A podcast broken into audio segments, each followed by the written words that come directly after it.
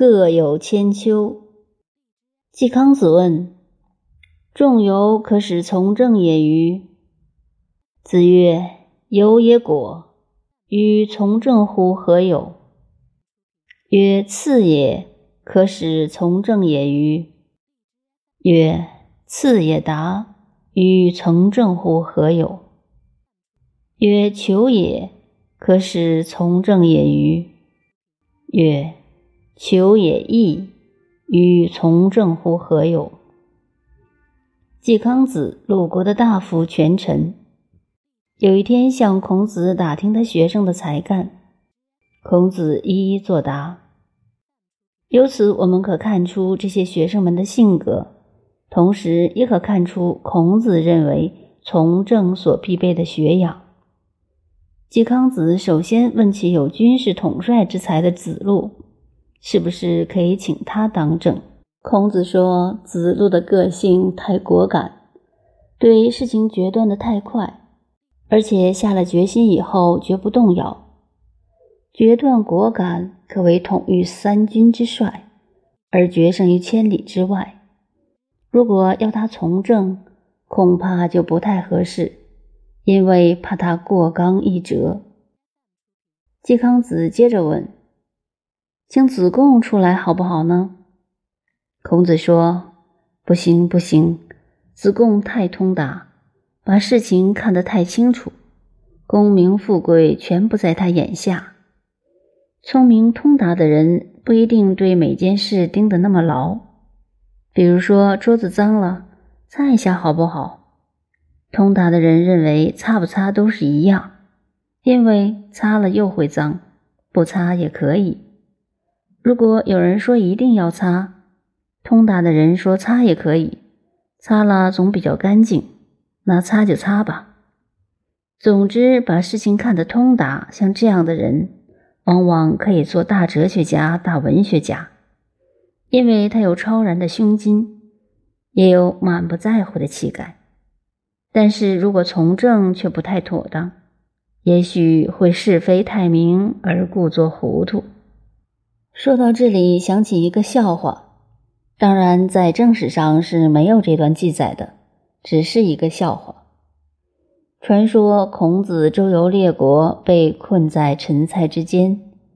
有一天，学生出主意说：“大家太饿了，前面有一大户人家，去借点米来。”最初是子路自告奋勇前去敲门，出来一位老头子，问起是孔子的学生来借米，于是写个字叫他认，认出了不必借，免费招待全体师生的食宿；如果认不出，一粒米都不借。子路一想，我们跟夫子专门学文学，还有什么问题？于是满口答应了这个条件。老头子就写“真”这么一个上直下八的字，让子路认。子路看了后说：“这是真字吗？”老头子听了，把门一关，说：“你回去告诉你老师，不借。”子路纳闷的回来报告孔子。孔子听后对子路说：“我叫你不要去，你偏要去。这个年头饭都没得吃，你还认真干嘛？”子夏听了，便自告奋勇再去借米。到了那家，自我介绍是子路的同学，也是孔子的学生。那个老头子还是写先前那个字给子夏认。子夏心想：刚才子路吃了别，于是答一个反义字，对老头子说：“这是假字吗？”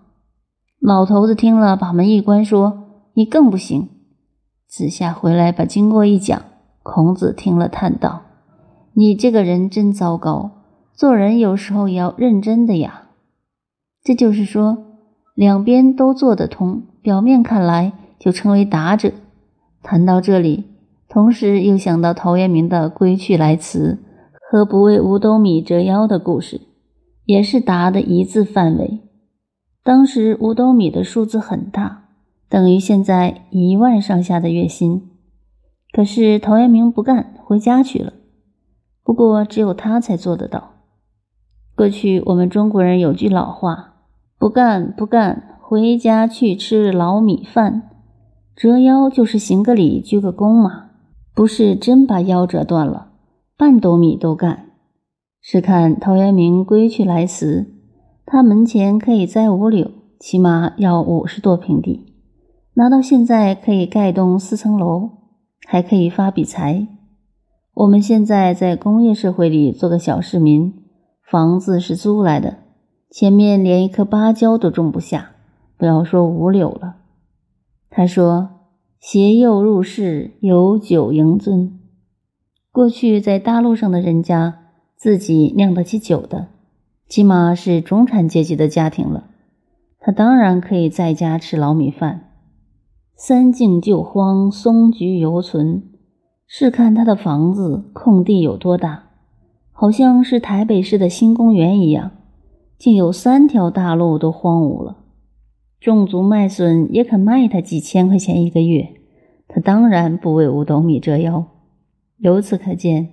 陶渊明是有资格做个通达的达人，所以孔子说子贡通达，但是达者不一定肯从政了。